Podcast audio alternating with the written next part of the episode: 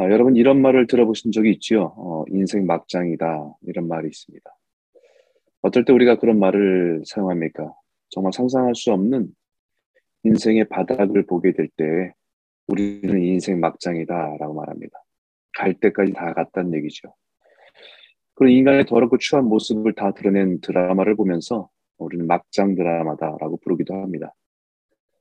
사실 막장이라는 말은 어, 관부들이 어두운 터널에 들어가 아, 공기도 희박하고 물도 부족하고 어둡고 힘든 그 깊은 터널의 마지막 막힌 곳을 막장이라고 불렀던 것에서 유리한 것입니다.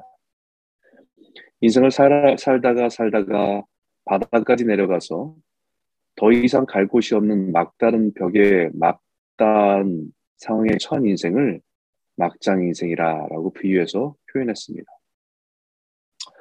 오늘 본문은 사울왕 인생의 막장을 보여줍니다.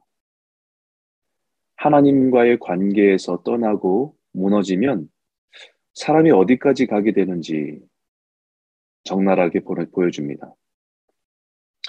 사울왕의 영적인 삶의 바닥, 신앙의 막장까지 닿아 있는 모습입니다. 하나님을 떠나 자기 스스로 왕이 되고자 한 사울의 인생의 비극입니다. 그나마 사무엘이 살아있는 동안에는 사무엘을 통해서 영적인 자극을 받았습니다. 그러나 이제는 그 사무엘마저 세상을 떠나자 사울에게는 영적인 방향을 제시할 사람조차 없어진 것입니다.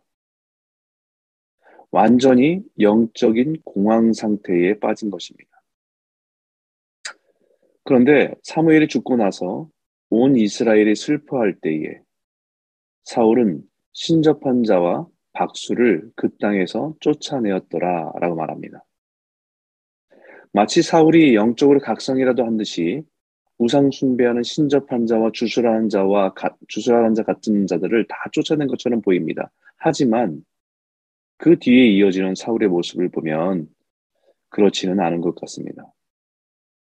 지극히 정치적으로 영적인 지도자를 잃어버린 슬픔에 빠진 이스라엘 사람들에게 마치 자신도 사무엘과 같이 하나님께 신실한 자임을 보이고 싶은 의도에서 계산된 정치적인 행동입니다.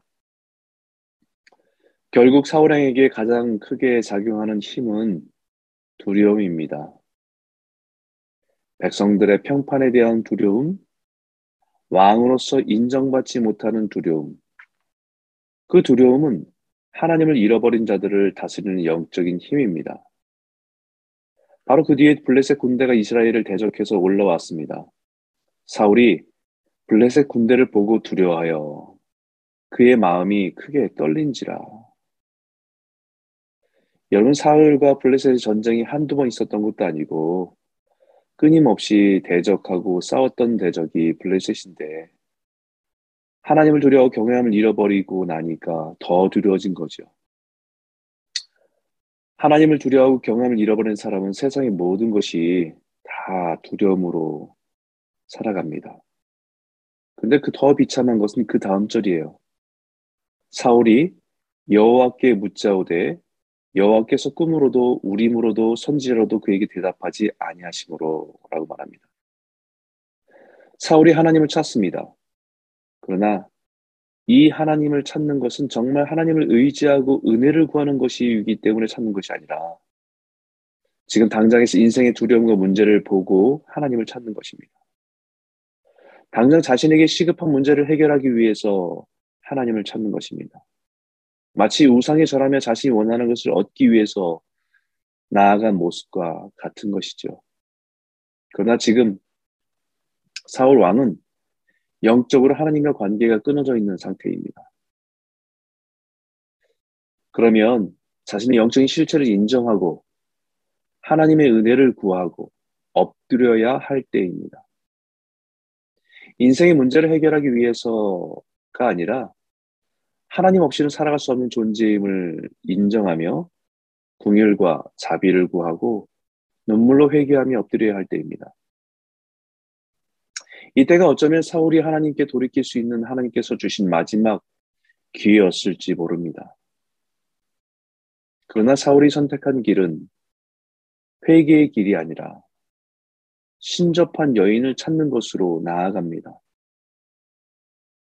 자신이 영적으로 하나님과의 관계가 끊어져 있다는 현실을 깨달으면 그 현실을 인정하고 하나님께 부르짖고 자신의 죄를 회개하고 돌아와야 하는 것입니다. 그러나 사울은 자신이 쫓아낸 신접한 자들 중에서 특별한 여인을 찾아 나섭니다. 엔돌에 신접한 여인이 있다는 소식을 듣고 자신이 왕임을 들키지 않도록 변장해서 그 여인을 찾아갑니다. 다른 사람들이 볼까 해서 두려워서 변장을 하고 밤에 찾아갑니다. 그 신접한 여인에게 죽은 자를 불러달라고 할 때에 신접한 여인도 두려워합니다. 지금 시국이 어느 때인데 얼마 전에 사울 왕이 신접한 자 박수들을 다 멸절시키려고 하는 것을 모르냐고. 이것이 걸리면 나는 어, 엄청난 일을 당할 것이라고. 이 일로 나를 덫에 빠지게 하려고 하는 것이 아니냐고 두려워할 때 사울이 그 신접한 여인에게 뭐라고 말합니까? 여호와의 살아계심을 두고 맹세하노니 네가 이 일로는 벌을 당하지 아니하리라. 여러분 이게 무슨 황당한 상황입니까? 귀신을 불러달라고 하는 사람과 귀신을 부르는 신접한 여인 사이에 서로에게 신뢰를 주고 안심시키기 위해서 하는 말이 여호와의 살아계심을 두고 맹세한다는 것입니다. 하나님을 신뢰하지도 않고 의지하지도 않고 믿지도 않으면서 하나님의 이름을 가지고 맹세를 하는 모순된 모습입니다. 하나님을 믿지도 않는 사람이 상대방에게 자신을 믿어달라는 표현으로 하나님께 맹세한다고 말하는 것과 같은 것입니다. 이제는 사울은 영적인 양심조차 무뎌진 상태입니다. 영적으로도 완전히 무너져서 완전 막장입니다. 신접한 여인을 통해서 한 노인이 올라왔습니다. 그 노인을 사무엘이라고 생각하고 그 앞에 사울왕은 엎드립니다. 이 신접한 여인을 통해서 올라온 영이 사무엘이다 아니다 논쟁이 있지만 죽은 자의 영이 신접한 여인의 주술에 따라 나타난 것을 성경적으로는 동의할 수 없는 것입니다. 심지어는 사무엘 선자가 신접한 여인이 부를 수 있는 하나의 귀신의 영처럼 표현되는 것은 결코 성경적이지 않습니다. 단지 이 현상은 사탄이 자신이 두려워하고 의지하는 사람들에게 그들을 조종하기 위한 형태로 표현한 것이라고 할 수 있는 것이죠. 한 노인의 모습으로 보여진 그 영을 사무엘이라고 믿는 것입니다. 사무엘이라 믿는 영에게 사울은 자신의 상황을 털어놓습니다. 나는 다급, 심히 다급합니다. 블레셋 사람들은 나를 대적하고 군대를 일으켰고 하나님은 나를 떠나서 다시는 선지자로도 꿈으로도 내게 대답하지 아니하시기로 내가 뭘 해야 하는지 알아보려고 신접한 여인을 통해서 당신을 불러 올렸습니다. 사울은 지금 너무 다급해졌습니다. 그 다급함 때문에 점치러 왔다는 것입니다. 그 답답함 때문에 귀신을 부르러 왔다는 것입니다.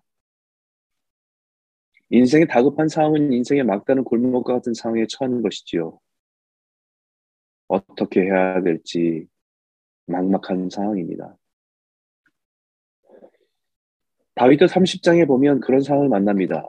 집으로 돌아보니 자신의 자녀와 아내들이 다 끌려간 상황을 만납니다. 자신의 부, 하들이 부녀자들이 다 아말렉으로 끌려간 상황입니다. 그래서 30장 6절에 보면 그가 그를 따르던 사람들도 화가 나서 자신의 부하들도 화가 나서 다윗을 돌로 치려고 할 정도로 흥분했습니다. 그때 성경에 다윗이 크게 다급하였으나라고 표현됐습니다.